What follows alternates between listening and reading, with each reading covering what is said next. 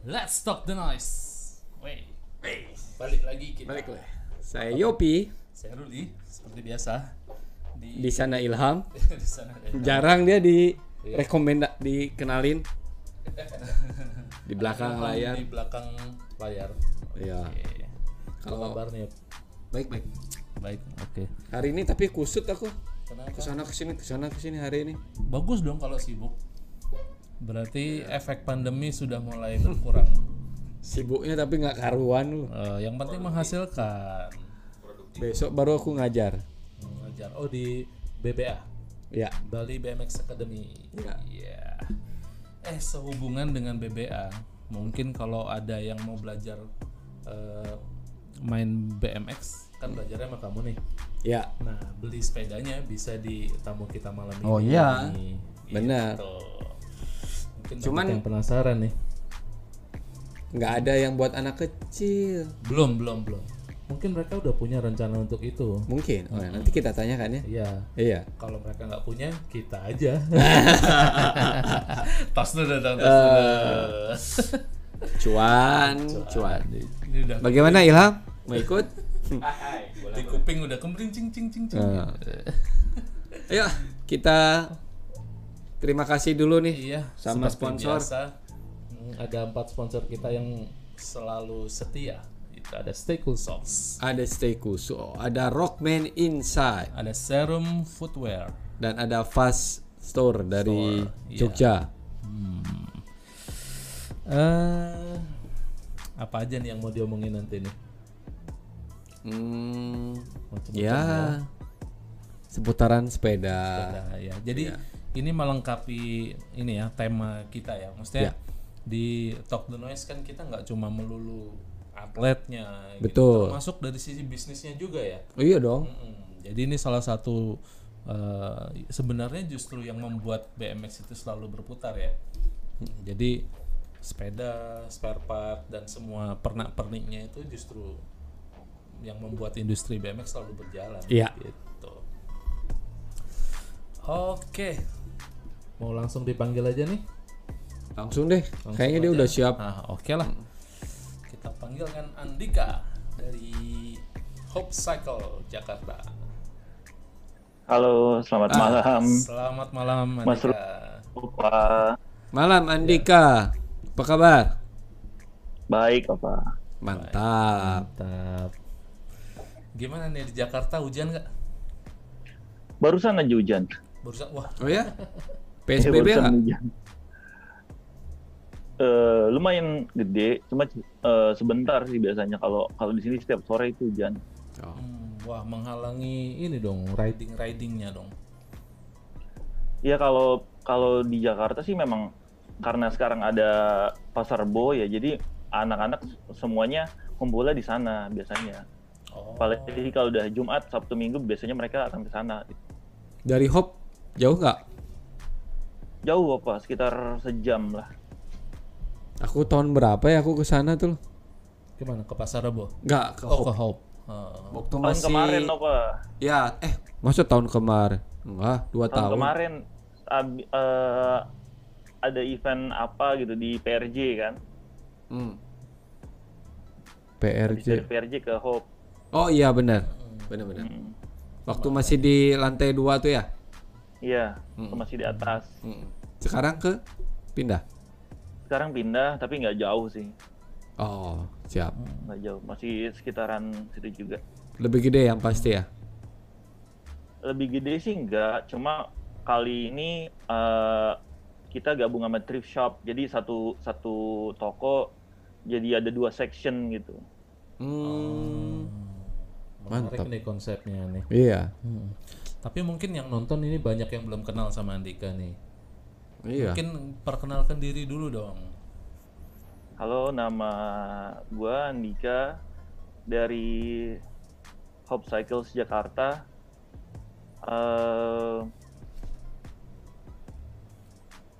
Apa yang namanya ya?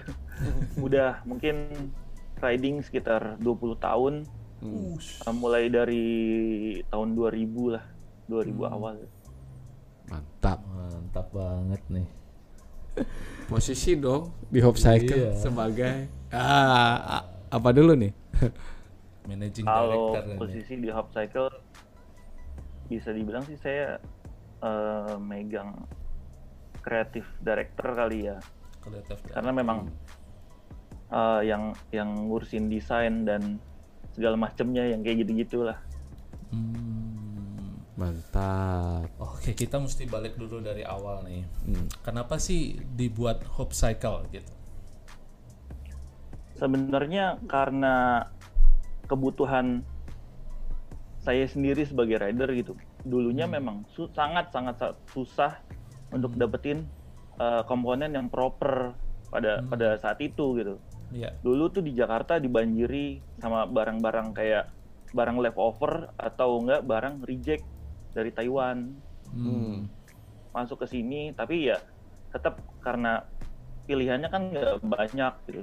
Dan setelah sekitar tahun 2004 ke tahun 2010 itu hampir nggak ada orang yang jual, dan jadi kita ngeliat kayaknya memang bisa ini untuk dijadikan bisnis. Akhirnya jualan dengan mulainya itu sama Adit yang jual grip dari apa ya, dari With the People, brand With the People dan Salt kayak gitu-gitu. Mulai dari grip, akhirnya dia coba jualan, dan kita mulainya tuh tahun 2010, lupa bulannya kapan. Jadi ya pertamanya hanya jualan grip, baru setelah tahun 2011 akhirnya mulai jualan beneran, tapi ngambil dari distribusi lain lah yang ada di sekitaran Indonesia gitu. Mungkin mulainya dari grip mungkin lebih terjangkau lah ya, dan lebih cepet ya jualannya. Iya. Saat itu kita juga titip-titip ke orang gitu, tapi karena ada satu dua hal dan itu nggak bisa jalan gitu. Akhirnya kita coba minta tolong sama Sarkum dari MS gitu untuk kita mau belajar untuk jualan komponen kayak gitu.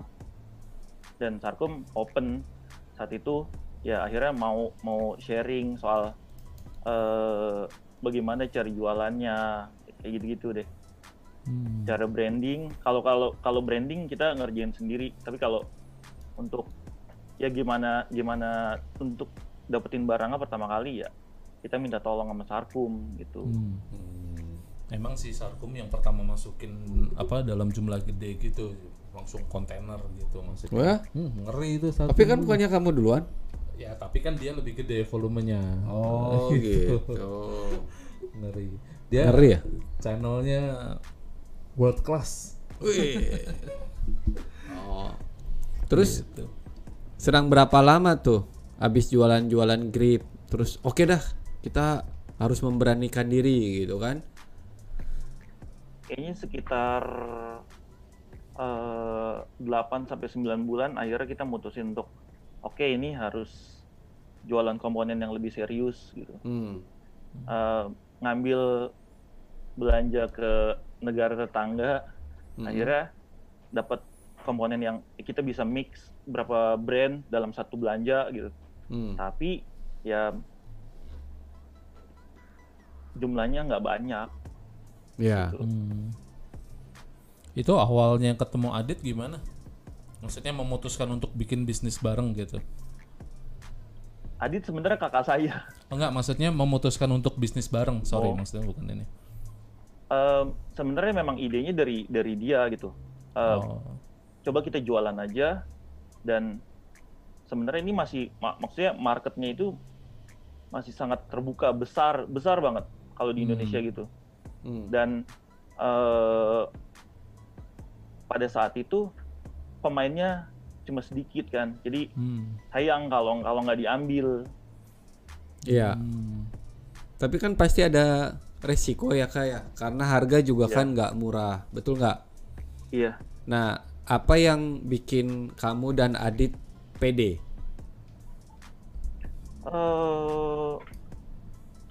Market orang Indonesia sebenarnya cukup berani ya Opa untuk barang-barang yang barang-barang aftermarket seperti itu.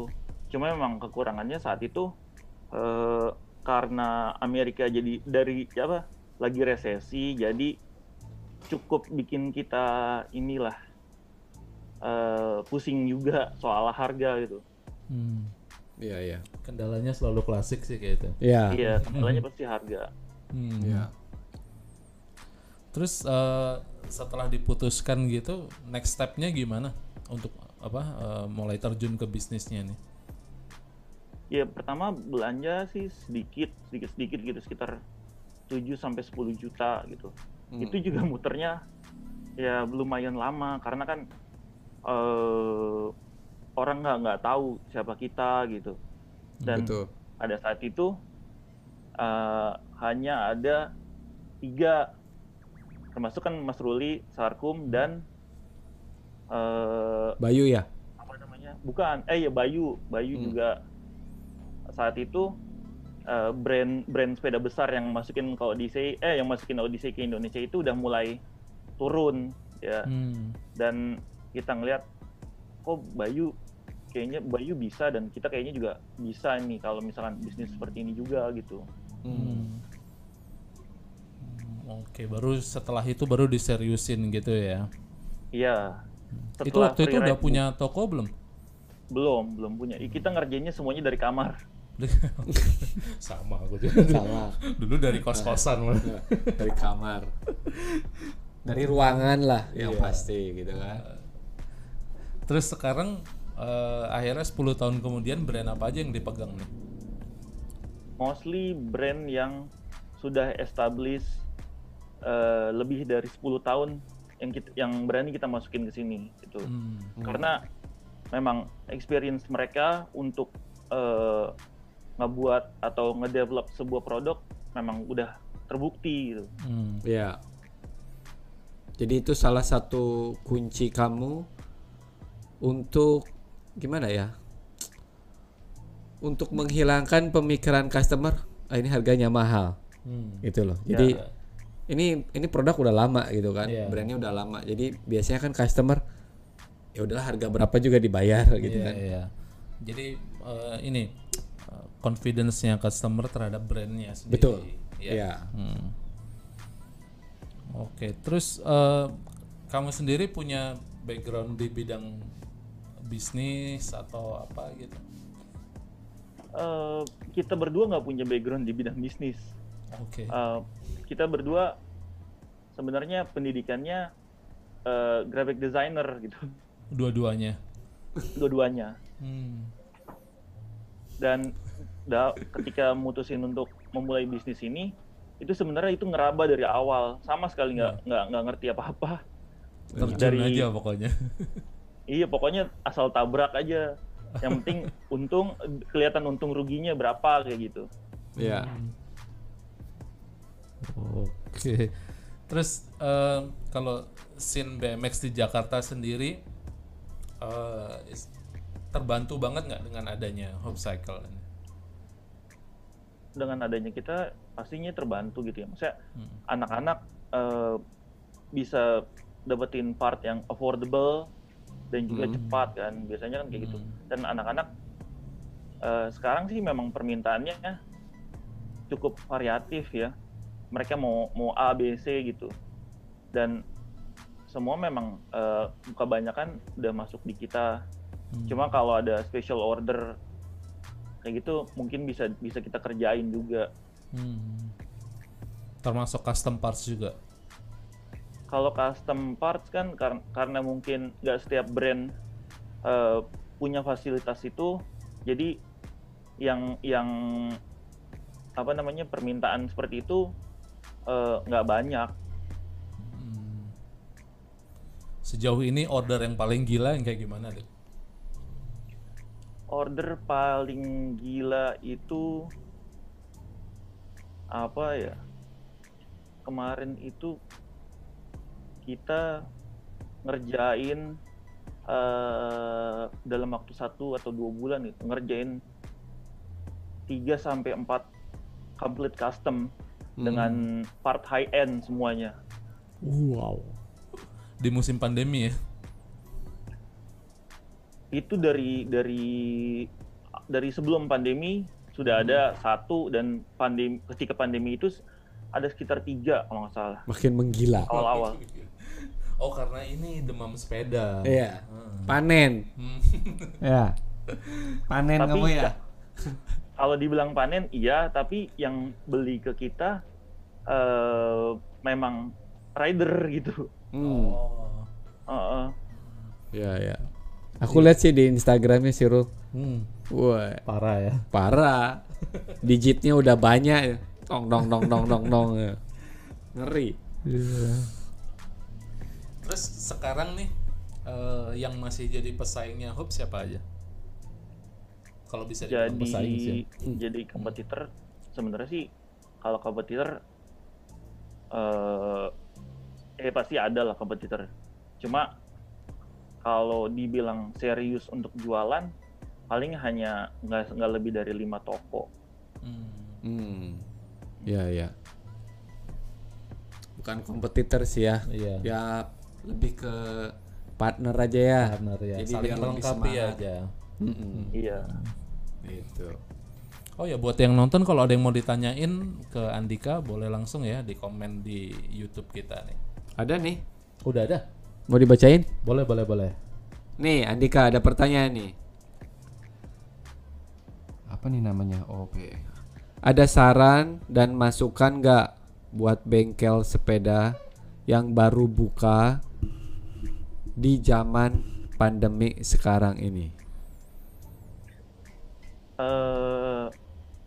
Saran sih paling kalau bisa jualan yang terjangkau sama anak-anak kayak gitu. Fast moving lah, kayak grip, pedal atau ban. Tapi memang ketika kayak gini nih susahnya adalah nggak dapetin barang, dan kita juga ngalamin itu. Iya. Ada lagi ya? Belum ada. Oh, sekedar absen aja yang berarti ya? Iya. Jadi cari barang yang cepat dijual. Cepat muter lah duitnya. Cepat muter. Sama harus fokus. Ya, apapun yang kalian kerjakan kalau nggak diseriusin ya muradul juga. Dik tadi sempat bilang agak sulit masukin barang nih. Cuma sekarang ini metode kamu ngedapetin barang apa aja nih? Impor atau gimana ini? Pasti masih impor sih, Mas. Cuma karena Covid ini semua timeline produksi dari brand-brand besar itu semuanya berantakan gitu. Karena mereka harus nge-push produksi supaya untuk menuhin marketnya masing-masing gitu. Nah, kita ada orderan kita yang on hold, harusnya di November kemarin itu sudah rilis dari pabrik ya. Ini delay sampai akhir Desember ini baru rilis dari pabrik. Jadi kemungkinan besar extend sekitar sebulan, mungkin Januari lah baru sampai ke Indonesia gitu. Iya. Oke, justru sebenarnya di pandemi ini demand-nya malah meningkat ya, kalau bisa dibilang. Iya, untuk komplit itu sebenarnya meningkat sampai 300%. Wah. Itu di Amerika sendiri ya, belum di luar. Wow. Justru sedih ya, karena aku entah salah entah benar nih, tapi kemarin baca di Facebook ada beberapa brand BMX yang lumayan besar sebenarnya, tapi malah tutup karena pandemi. Itu biasanya terjadi karena kuantitas jumlah produksi mereka memang terlalu kecil gitu, dan mereka sendiri nggak bisa jualan, atau mereka nggak punya rider yang selling point-nya besar gitu. Biasanya seperti itu, karena produksi kecil, permintaannya juga nggak banyak, akhirnya mau nggak mau mereka akan tutup gitu. Wah, kasihan juga. Sayang banget. Iya, padahal tuh brand, aku lupa sih brandnya apa, tapi lumayan bersejarah gitu. Tapi yang kamu pegang sekarang, kamu yakin itu brand-brand itu akan bertahan dalam masa pandemi ini?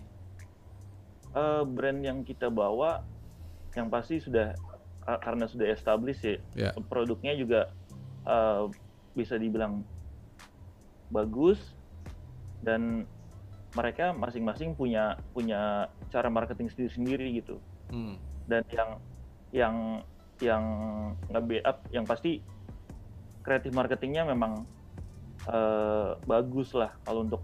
Terus dari segi produk mereka ngeluarin banyak sekali inovasi baru, jadinya itu yang jadi apa ya, yang bisa jadi selling point untuk brand mereka gitu. Berarti bukan establish yang udah 10 tahun, ternyata ada poin-poin yang lain ya. Karena di masa pandemi ini kan kalau kita bicara di luar brand sepeda, perusahaan raksasa aja kena itu kan. Iya, itu. Jadi di Hope selain jualan spare part, jualan complete bike juga dong?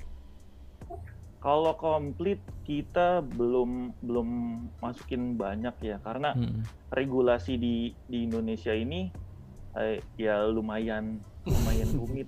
Ya, SNI ya. SNI ya. Ya, SNI itu harus ya, kita harus daftarin model tertentu, brand tertentu, model tertentu, dan itu harus dapat approval, baru mereka kirim surveyor, terus surveyornya kita kirim ke pabrik. Ya. Lucu ya. Aduh, aku nak komen karena dulu aku sempat nanya soal ini gitu. Dulu waktu kalau nggak salah waktu zaman Extreme Toys, yeah, pegang With the People, yeah, kan udah mulai berhembus nih soal, yeah, SNI gitu. Aku sempat nanya-nanya ke waktu itu Perindah kalau nggak salah yang ngurusin SNI. Ternyata regulasinya begitu. Wah. Iya, harus ke pabrik kan. Lucu gitu loh. Padahal di negaranya itu udah ada standarnya gitu loh. Benar. Dan kalau kita mau fair-fairan aja, ya, SNI sama produk mereka ya beda level. Beda. Ya nggak, Dik? Iya, pasti beda, Mas. Opsi terakhir yang bisa dipakai gitu kalau dari kalau kita ngambil brand, ngambil terutama komplit ya. Itu kalau kemungkinan besar kalau misalkan produksinya di Indonesia mungkin nggak perlu pakai kayak gitu-gitu. Karena mereka bisa langsung gitu kasih ke sini. Cuma kalau diproduksi di China ataupun Taiwan ya mau nggak mau kita harus ngikutin rules-nya Perindah. Iya, benar. Ya, cuman kan nggak make sense gitu loh. Ya memang. Sebenarnya sama di di industri helm juga begitu ya. Gitu. Jadi kayak helm yang sudah ada DOT, Snell dan segala macam, sampai di sini masih nggak boleh karena nggak ada SNI-nya. Gitu. Udah gitu nggak lulus lagi. Nggak lulus. Iya. Itu memberikan apa ya? Ya kebodohan aja. Aneh lah sebenarnya. Aneh. Dik, selama 10 tahun nih, kira-kira ada dong momen-momen yang istilahnya bisa dibilang kayak momen yang berkesan gitu sepanjang 10 tahun ini. Apa aja tuh? Iya, yang berkesan sih pasti karena pertama-tama ya. Pertama-tama itu karena struggling awalnya untuk nawarin produk itu ke anak-anak gitu. Jadi dulu setiap event itu saya bawa tas besar gitu, isinya fork, crank, stem dan lain-lainnya lah itu. Pokoknya sekitaran Jakarta sering, atau enggak anak-anak nongkrong di mana nih, bawa barang. Terus COD di mana ya sekitaran Jakarta, kalau misalkan nggak terlalu jauh pasti mau. Dan habis itu baru pindah ke toko, punya toko fisik, dan dari toko fisik itu akhirnya mulai datang lagi karena trust dari scene BMX di Jakarta oh iya nih bener, mereka jualan dan mereka ada toko fisik, jadi memang ada ya sebagian orang gitu yang mau datang dan lihat dan pegang barangnya sendiri gitu. Apalagi harganya kan mahal kan? Benar. Iya. Yeah. Pernah nggak sih ada yang kirimin dulu dong, ntar duitnya belakangan, tahu-taunya hilang gitu? Kalau itu sih, kalau kayak gitu ya pernah ada, cuma ya pasti saya nolak gitu untuk gimana ya? Ya ini bukan barang murah. Iya. Ya, gitu. Ah, kamu nggak percaya temen nih, gitu biasanya. Iya. Kan biasanya kan gitu tuh. Misalnya saya kan udah kenal sama kamu. Kirim aja dulu, Bos. Ntar saya bayar, ya kan? Kan pasti percaya dong. Orang udah kenal. Iya, tiba-tiba menghilang. Ini ada pertanyaan nih. Nah, sama kayak tadi sih. 10 tahun kan. Ini dari Jambi nih. Selamat malam, Mas Andika, Mas Ruli dan Yopi. Nggak terasa udah 10 tahun Hope Cycle berkiprah dalam jual beli spare part BMX di Indonesia.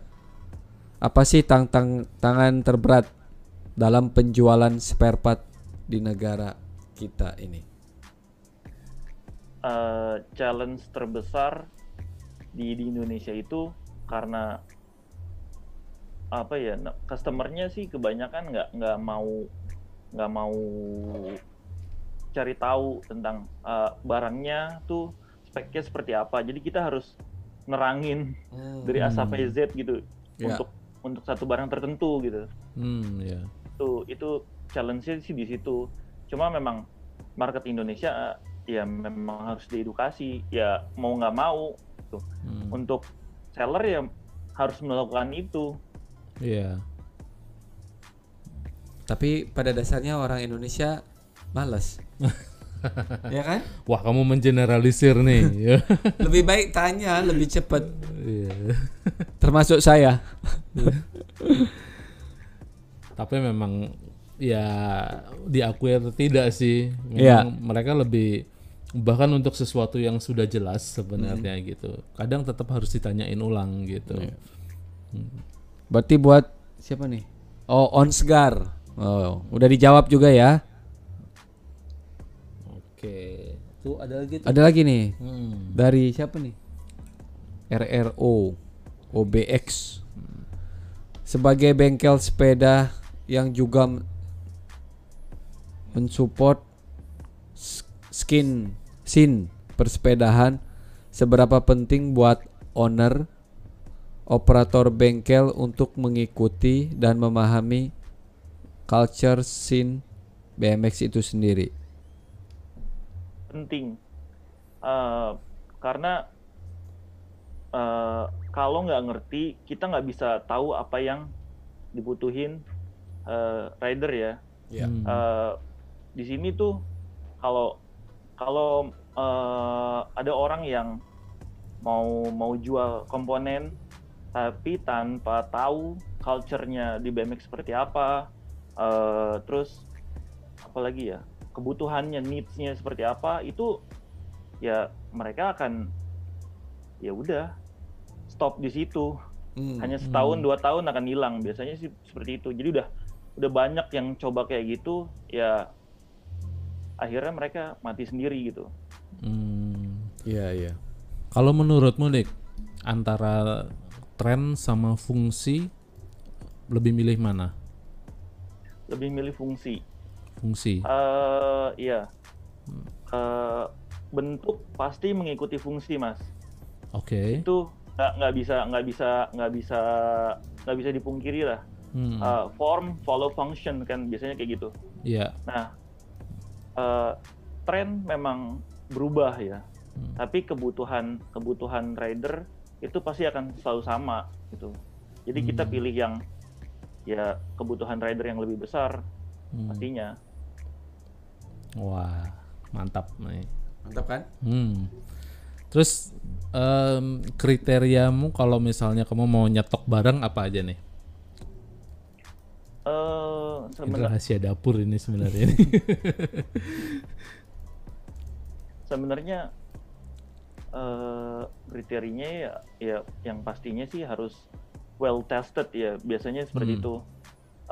Kita juga nggak berani kalau masukin barang yang memang kualitasnya di bawah rata-rata kayak gitu.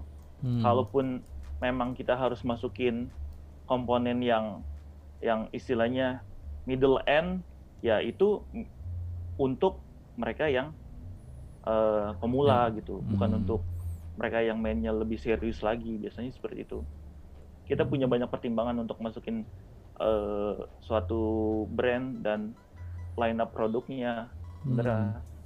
Ya salah satunya kualitas ininya ya, kualitas barang itu sendiri, terus affordable apa enggak kayak gitu. Terus atau biasanya lifetime-nya warranty ya? seberapa panjang barang itu bisa dipakai, kan itu jadi pertimbangan. Oke. Berarti nggak salah dong kalau Hope Cycle itu disinonimkan dengan barang high end only gitu. Kalau disinonimkan dengan barang high end sebenarnya nggak juga. Kita masukin barang high end juga kok Mas.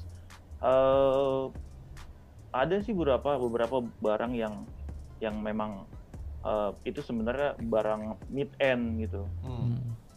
Seperti kan kebutuhan bars di Indonesia ini sebenarnya cukup gede ya, cuma mereka nyari yang under 1 juta lah. Dan kita punya opsi untuk itu gitu. Oke. Terus ada beberapa komponen lain kayak hub, terus sama apa lagi ya, biasanya sih sekitar handlebar, stem, hub sih biasanya kalau yang nyari yang agak affordable gitu buat biasanya kalau anak-anak. Yang jarang laku yang barang kayak gimana tuh Kak? Yang jarang keluar itu sebenarnya sprocket. Karena orang nggak penting. Pakai apa ya? Pakai sprocket itu bisa sekitar 3 sampai 5 tahunan. Itu kalau misalkan dia riding setiap hari gitu. Kalau misalkan yang orangnya ya kayak weekend warrior gitu kan, nggak mungkin hancur juga sprocketnya. Lifetime itu. Lifetime. Iya. Bener. Ngalamin aku juga. Tapi pengen aja ganti. Iya. Selama ini pernah nggak menghandle klaim garansi dari user? Dari user ya. Kemarin tuh sempat masuk juga ya klaim garansi dari user. Untuk port gitu, cuma gimana ya? Jadi antara kondisi barangnya yang baru sebulan pakai tapi udah istilahnya udah lumayan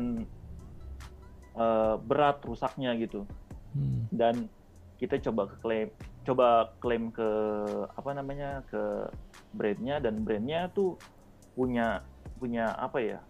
Punya SOP yang cukup panjang juga untuk untuk mereka akan refund atau diganti dengan produk yang baru.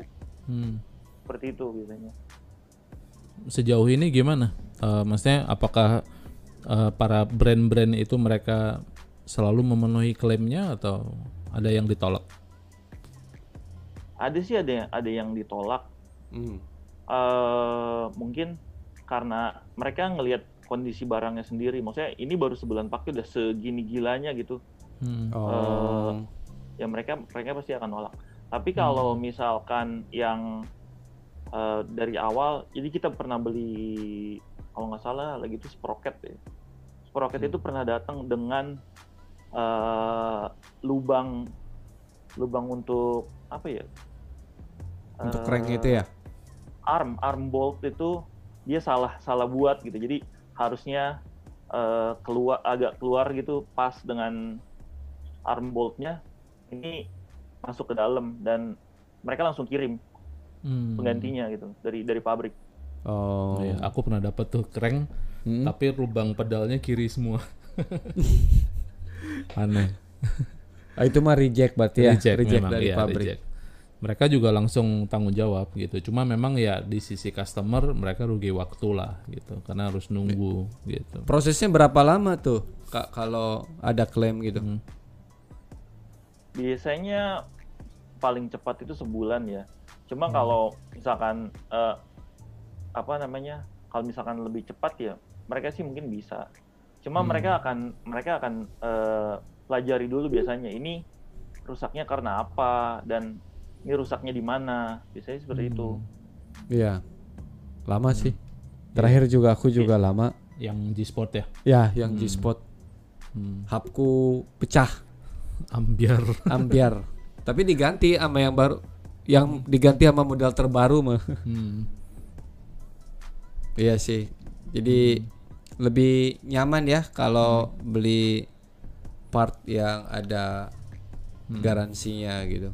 Dan resmi, ya, gitu. Resmi, belinya lewat jalur yang resmi, betul. Gitu. Jadi kan kalau zaman dulu tuh ada yang apa ya black market lah gitu, masuknya ke kota-kota tertentu di Jawa gitu kan, yang sudah terkenal dengan reputasinya gitu. Nah kalau barang-barang yang kayak gitu nggak bisa diklaim gitu. Kak masih ada nggak customer yang begitu beli terus kamu jelasin ini lifetime warranty loh? Terus ada nggak customer yang masa sih yakin nanti kalau gini gitu? Yang kayak gitu sih pasti ya ada Opa. Cuma memang tapi nggak banyak gitu biasanya. Mereka yang kayak gitu biasanya dari orang-orang yang lebih awam atau yang baru mulai belajar main BMX biasanya kayak gitu. Kalau untuk anak-anak sendiri yang udah lama ya kalau mereka tahu ya biasanya mereka akan oh ya udah, karena mereka ngerasa ini lebih safe karena ada warranty yang mengcover itu gitu. Nah untuk customer yang tadi itu gimana caranya kamu untuk meyakinkan gitu loh bahwa ini bener loh gitu? Soalnya kan kalau dilihat harga kan mahal kan? Iya. Biasanya kita akan kasih lihat bagaimana mereka mentes produk mereka, mulai dari di pabriknya gitu ya. Iya, iya. Atau enggak ya biasanya kita akan kasih lihat ke mereka ini video-video dari brand tersebut gitu yang dipakai oleh ridernya. Oh, oke. Yang paling gampang tuh ya. Kak mungkin dari antara yang nonton nih ada yang pengen mulai ngerakit sepeda. Kira-kira harga parts-nya tuh berapaan range-nya? Kalau untuk pemula, kita nggak usah sebut lah. Di pemula banyak banget barangnya ya. Ada di Indonesia, itu udah banjir banget lah. Tapi kalau mau main yang lebih serius pasti akan ada cost ya biasanya. Itu satu komplit untuk pemula itu biasanya sekitar 5-7 juta lah. Itu yang benar-benar proper dari segi kualitas produknya ya. Kalau di bawah itu ya mungkin ada dari brand-brand lokal, tapi ya mungkin ekspektasinya juga jangan terlalu tinggi ya. Iya. Berarti satu unit BMX kalau order di tempatnya Hope Cycle nyampe kali 30 juta ya? Terakhir kita ngerakitin untuk orang itu sekitar 26 juta sekian gitu. Itu untuk aftermarket yang paling murah. Yang paling murah tuh ya. Iya, kalau American made atau produk-produk yang memang ataupun produk Taiwan tapi yang kelasnya di atas rata-rata bisa sekitar 30-an. Ya, sedap. sebenarnya dengan dolar yang kayak hari ini ya harganya standar sih sebenarnya. Asik juga ya. Asik kan? Jajan. Tapi ngeri. 30 juta.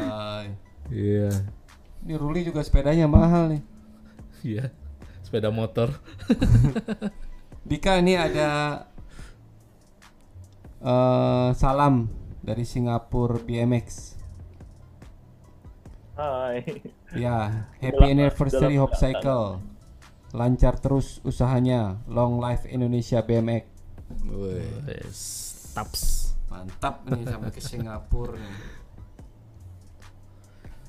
Kak, ada nggak yang customer gitu ya datang, aku mau ini, bayar gitu.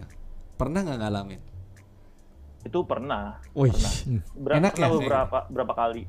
Ya kalau apa ya, kalau orang-orang yang istilahnya punya uang seperti itu biasanya mereka akan milih produk yang memang ini udah apa namanya ya, ini pasti kualitasnya bagus dengan harga segitu pasti mereka udah ngerti gitu biasanya. Tuh. Ada juga sempat yang special request itu dengan mau warna atau size tertentu mereka akan bayar berapapun kayak gitu. Ada yang kayak gitu. Belum pernah dapetin yang saya pokoknya mau satu sepeda, kamu udah yang urusin apa-apa gitu. Nggak ada. Belum dapat.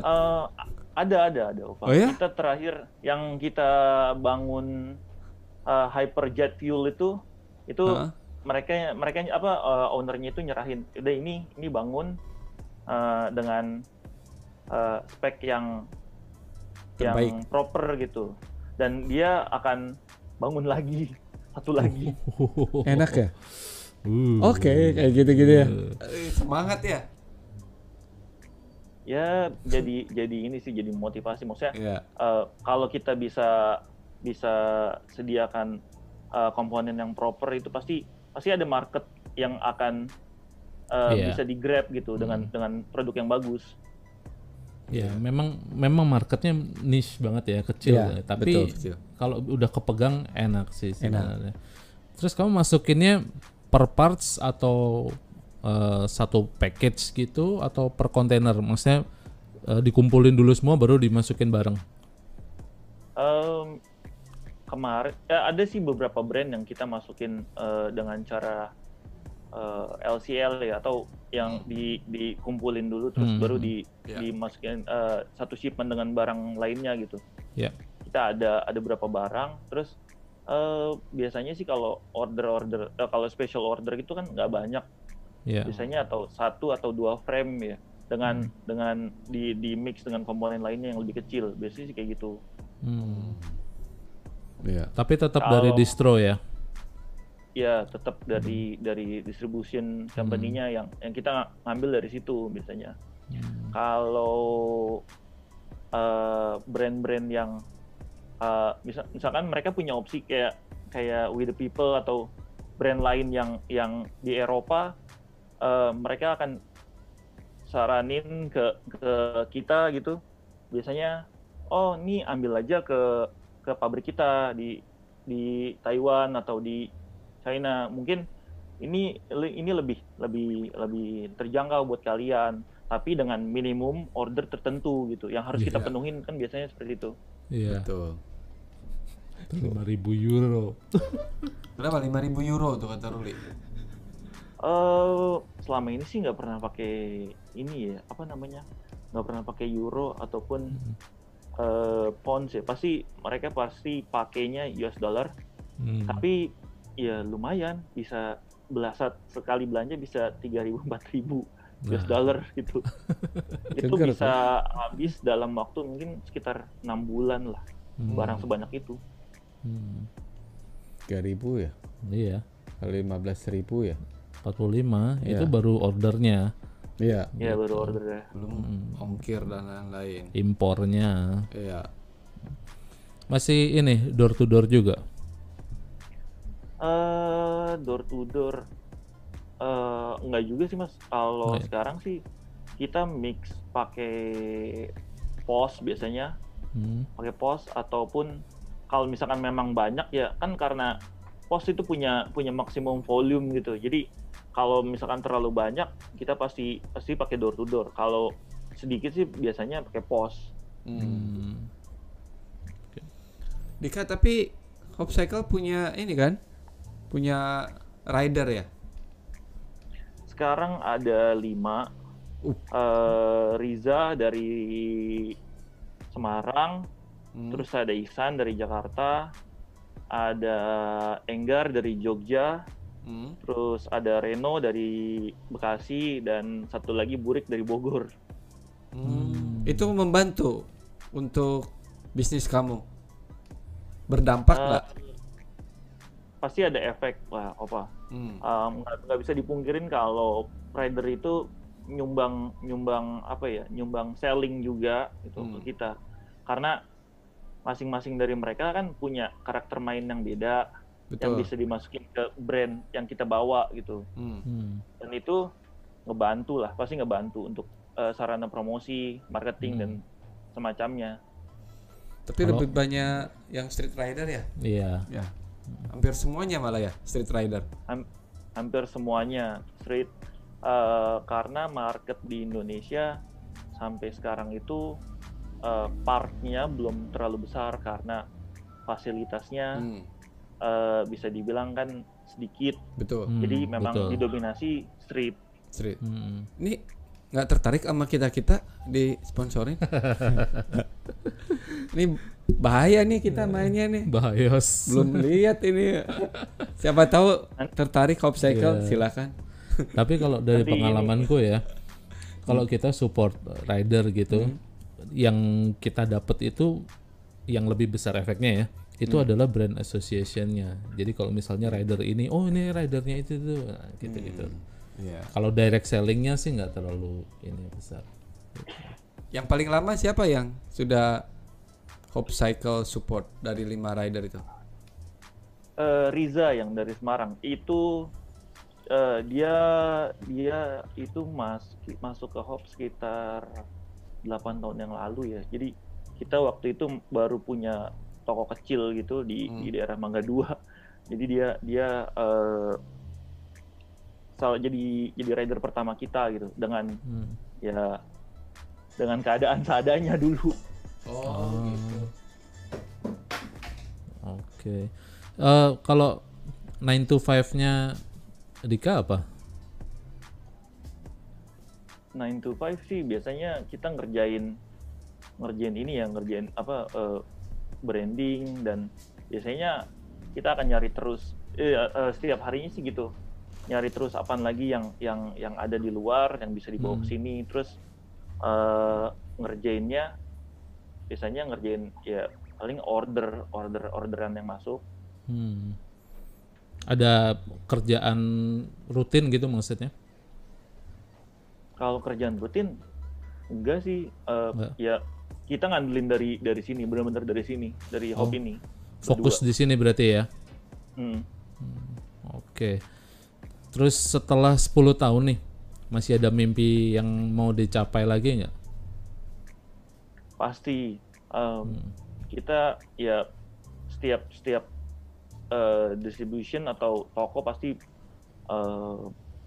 pengen punya produk sendiri gitu, bisa ngedevelop produknya sendiri. Dan karena ya balik lagi ke marketnya, karena marketnya masih bisa dibilang market di Indonesia cukup disruptif gitu ya. One day to another itu bisa berubah permintaannya gitu dengan sangat cepat. Iya. Oke. Jadi targetnya nanti suatu hari punya line produk sendiri ya? Iya, ya seperti itulah. Yang pasti kita ya investmentnya bakalan banyak, misalnya untuk research dan developmentnya pasti akan panjang kan, untuk bisa ngasilin produk yang bagus. Benar. Nggak ada rencana buat nambahin? Mungkin yang saya tahu kan, yang dijual kan ukuran 20 in aja ya. Apa mungkin ada yang 16, 18? Sebenarnya kita punya rencana untuk masukin complete gitu ya. Cuma ya kalau memang mau affordable itu opsinya harus diambil dari Taiwan dengan minimum quantity 50 unit satu shipment. Itu bisa sekitar 2 sampai 300 juta untuk ini aja, untuk sepedanya aja. Tanpa belum termasuk shipment ya. Mungkin sama shipment sekitar 500 jutaan. Dan kita masih struggling untuk itu. Ya. Oke. Berat ya. Aku kalau berat. Parts pernah punya pengalaman. Dulu sempet waktu masih megang SNM kan, aku minta dibikinin custom gitu kan. Jadi memang spek dan semuanya aku yang minta gitu. Tapi mereka baiknya aku nggak dicas biaya tooling gitu. Jadi kalau ternyata pengen punya line custom sendiri gitu ya, ada biaya toolingnya gitu, dan itu mahal banget. Iya pasti kalau untuk biaya tooling dan semacamnya itu pasti bakalan meledak gitu. Iya. Terakhir saya ngelihat Joe Balgens ya, dari Haro itu dia posting di Instagramnya. Dia untuk bikin molding Haro Basher itu apa yang dibilangnya ya, basguardnya yang dari plastik itu satu jenis mold aja itu dia bisa ngeluarin uang sekitar 3 sampai 4 ribu dolar. Benar. Dulu George itu yang punya G-Sport dulu sebelum gabung sama Odyssey, dia sempat kan dia bikin hubguard juga tuh. Dia juga bilang begitu. Ini untuk bikin moldnya mahal banget gitu. Sama batik. Iya. Kayak sepatu.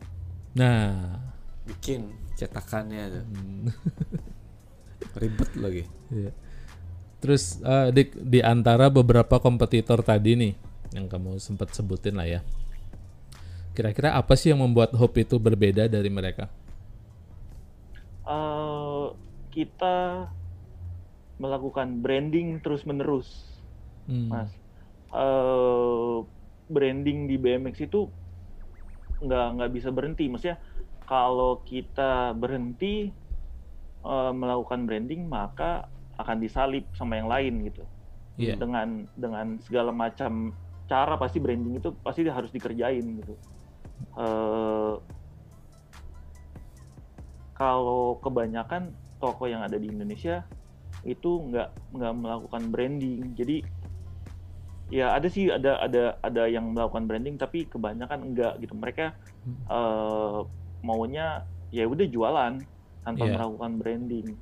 Ya kesalahannya di situ. Mereka nggak bisa menggrab pasar yang lebih besar tanpa branding, tanpa buat video dan lain-lainnya lah. Gitu. Tapi branding kan mahal, Dik. Setelah semua aktivitas branding itu, apakah masih ada nih marginnya cukup untuk mengembangkan tokonya? Branding sebenarnya karena saya sama Adit backgroundnya graphic designer, jadi kita tahu apa yang harus kita kerjain gitu ya. Maksudnya dengan budget yang cukup kecil kita bisa melakukan itu gitu. Yang paling besar itu sebenarnya bukan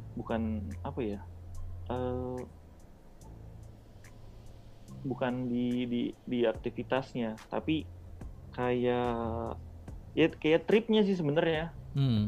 Kalau produksi brandingnya sendiri memang sebenarnya sih nggak terlalu besar, tapi aktivitas tripnya itu sendiri yang sebenarnya lebih besar. Oke. Tuh. Kak, nggak ada rencana mau buka cabang? Belum sih. Kita sih pengen mau buka cabang gitu. Maksudnya ada satu cabang lagi di kota tertentu, tapi sampai sekarang belum ada. Jadi kebanyakan maunya ngambil sendiri. Bukan lewat jalur resmi. Jadi maunya ambil ke distribusi lain. Sebenarnya kan kayak gitu juga nggak ini. nggak sehat, bikin bisnis gym nggak sehat, nggak etis juga sih sebenarnya. Oke, bentar Kak, cek dulu nih. Hope ini dari Adit. Hope, ada rencana buat sepeda kah? Tadi udah dijawab tadi. Iya. Kamu baru join kamu, Dit. Ah, mana wae. Apalagi nih? Udah nggak ada tadi. Udah. Tadi juga ada yang nanya ada rencana buka cabang nggak? Tapi sudah dijawab juga. Iya. Terus Dit, selama 10 tahun ini kira-kira resources yang paling membantu banget buat Hope tuh apa? Sebenarnya resource-nya bukan uang yang bisa membantu model bisnis seperti ini, tapi ya pola pikir dari owner ataupun yang mengeksekusi gitu. Karena biasanya kalau model bisnis kayak gini ada misalkan satu brand fail gitu di Indonesia dan kita harus cari lagi yang kira-kira cocok nggak nih untuk market di Indo gitu. Biasanya seperti itu. Oke, jadi lebih ke mungkin perspektif sama pola pikir gitu ya dari company-nya itu sendiri ya. Iya, biasanya kayak gitu.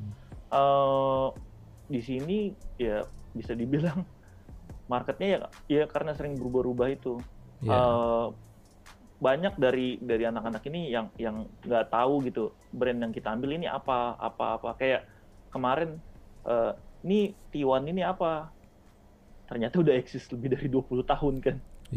Itu pasti banyak pertanyaan-pertanyaan kayak gitu yang masuk ke kita. Ini brand apa, biasanya karena memang dia di Amerikanya sendiri ataupun karena mungkin banyak dari teman-teman yang punya akses ke internet mungkin masih banyak yang terbatas, jadi mereka nggak tahu gitu.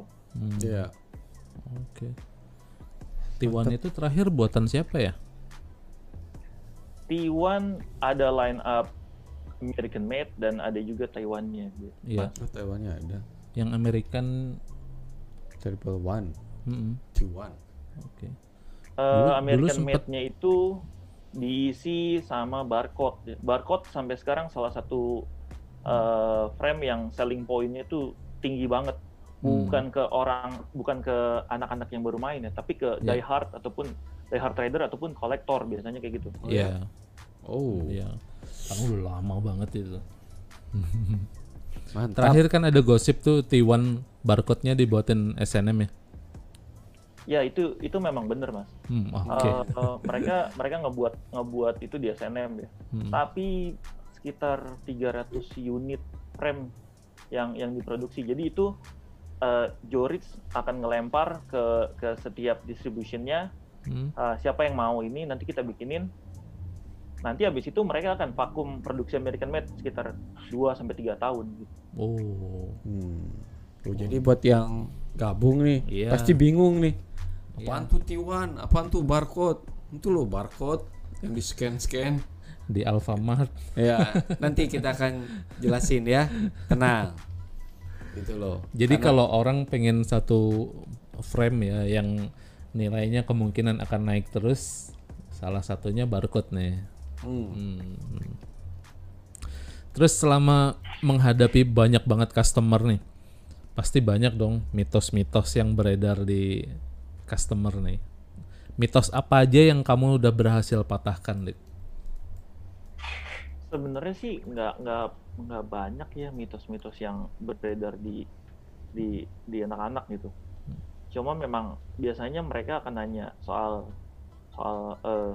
ini produk ini bagus apa enggak, biasanya kayak gitu. Dan trik-trik untuk misalkan bongkar satu barang ataupun maintenance-nya seperti apa, biasanya mereka akan nanya. Cuma kayak gitu sih, nggak banyak lah mitos-mitos yang beredar. Ya, kalau dulu zaman aku, ini buatan Taiwan jelek nih. Ada segmen baru nggak tahun depan? Sekarang kenapa? Ada shipment baru nggak? Pengirim barang baru? shipment baru yang bakal masuk mungkin minggu depan ya, nanti ada Merit sama ya Merit, paling Merit aja sih. Baru nanti Januarinya akan ada Prem With the People gitu. Yang paling terbaru nanti ya, yang 2022 ya? 2021 akan masuk sini. Mantap. Merit tuh siapa? Brad Sims ya? Ya, tapi kan udah enggak. Oh, udah enggak. Oke. Okay. Merit itu sebenarnya siapa ya? Sean Curran sama siapa? Lupa ridernya Animal itu. Mereka buat Merit yang sebenarnya kualitas produknya 11-12 sama Animal. Oh. Tapi dengan produk yang lebih colorful sebenarnya. Emang udah ada 10 tahun Merit? Kayaknya enggak deh. Merit belum ada. Oke, terus kalau ada yang nonton pengen connect ke Hope nih, Hope lewat media apa aja nih? Sekarang sih kita punya YouTube sama Instagram ya. Paling dua itu aja yang paling approachable lah. Yang paling bisa dijangkau itu karena kita memang setiap harinya memang aktifnya di ini ya, di dua itu. Paling Instagram sih Pak yang paling ini. Paling gampang ya. Cepat. Paling gampang sekarang. Oke. Instagramnya Hope Cycles. Ya, Hope Cycles. Oke, mantap. Dika, ini udah 1 jam sebelum kita tutup nih. Tanggal 13 bikin event kan? Iya. Nah, itu anniversary yang ke 10 tahun ya? Iya. Bisa ceritain dong sedikit sebelum kita tutup, biar seru. Di event ini sih sebenarnya memang jam biasa ya, maksudnya nggak ada yang kayak bukan kompetisi yang formal. Jadi nanti bakalan ada scoring gitu, tapi mungkin nggak kayak event formal seperti biasanya. Ada challenge untuk setiap obstacle, nanti requestnya apa kayak gitu. Tempatnya di mana? Nanti di Pasar Rebo, mulai jam 9 pagi. Kalau ada yang mau ikut gimana? Kalau ada yang mau ikut bisa langsung datang tanpa registrasi apapun. Oh, gratis. Iya, aku for free. Aku lihat postingannya ada hadiahnya kayaknya, Dik. Ada nanti ada hadiahnya. Apa aja tuh? Tapi mereka harus melakukan challenge tertentu nanti. Oh. Untuk hadiahnya apa aja dong? Ada biasanya komponen ya. Kita nyediain komponen sih. Mulai dari grip, pedal, ada lampu dan ada frame, lain-lainnya. Ada. Widih.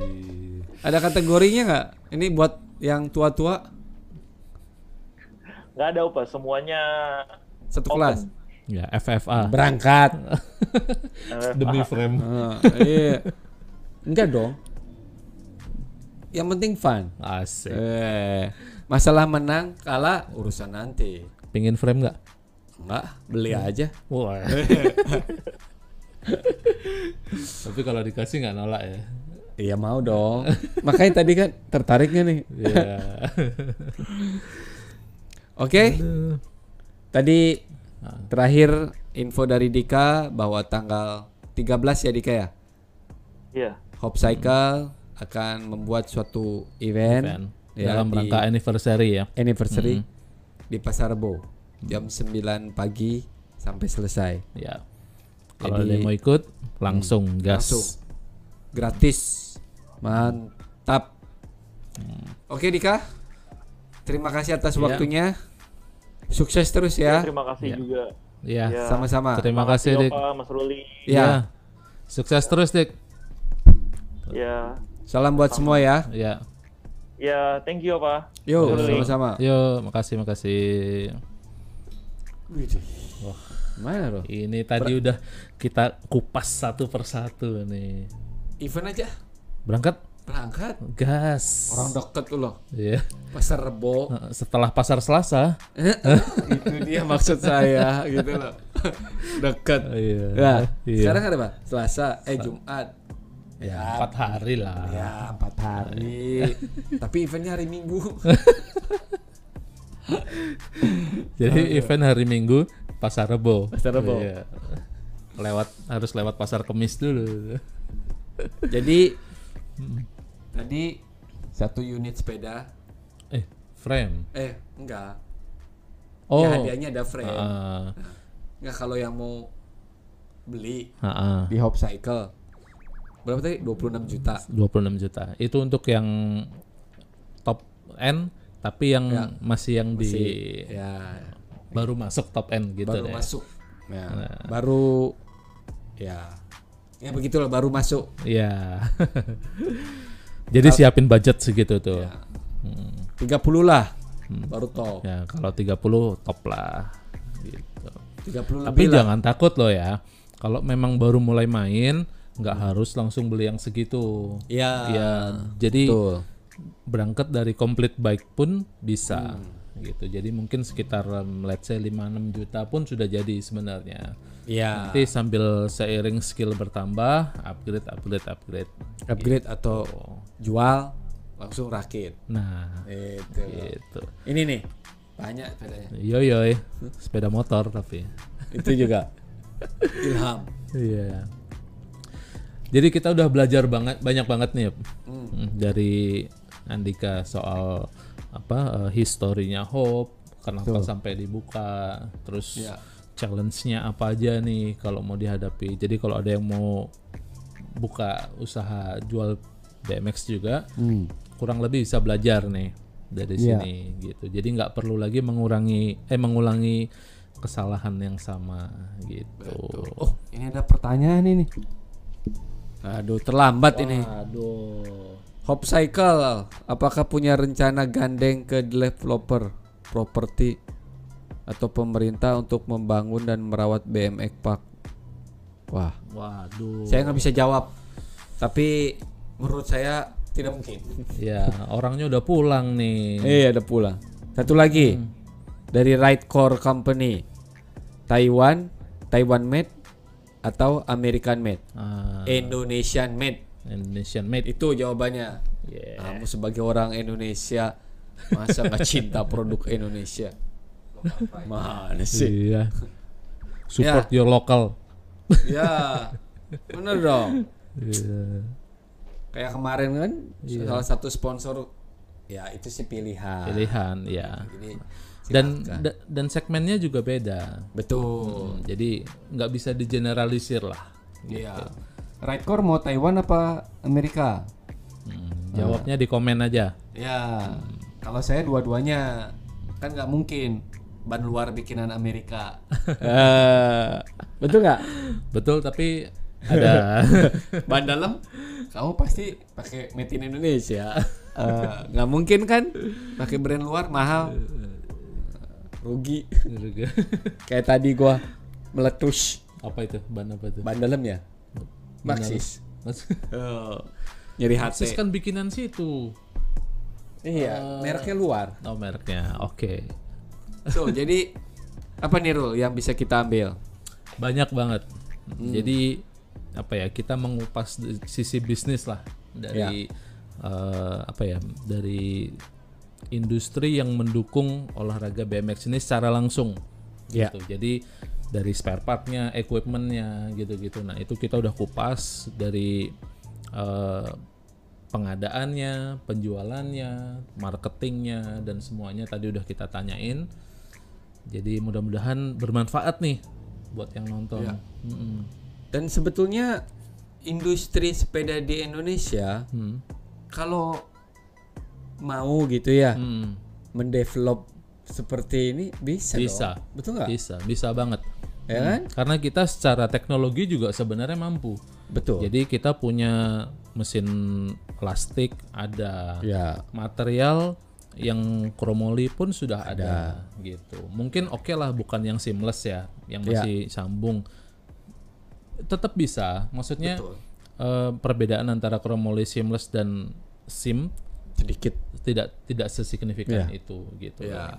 Itu. Apalagi kalau itu dibuat di dalam Indonesia, otomatis cost bisa dipotong gitu. Itu benefitnya lebih besar dibanding sekedar pipa jenis pipa gitu.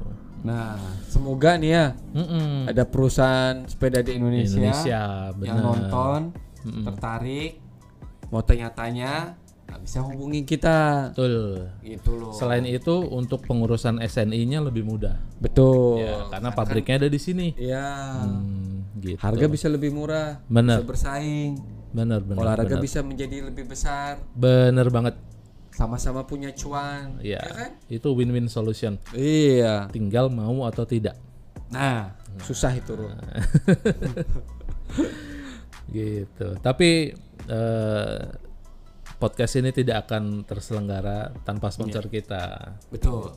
Ada Stay Cool Socks, ada Rockman Inside, ada Serum Footwear, ada Fast Store dari Jogjakarta. Oke. Kita tutup podcast kita malam hari ini. Saya Yopi, saya Ruli. Stay safe, keep talking the noise. Peace.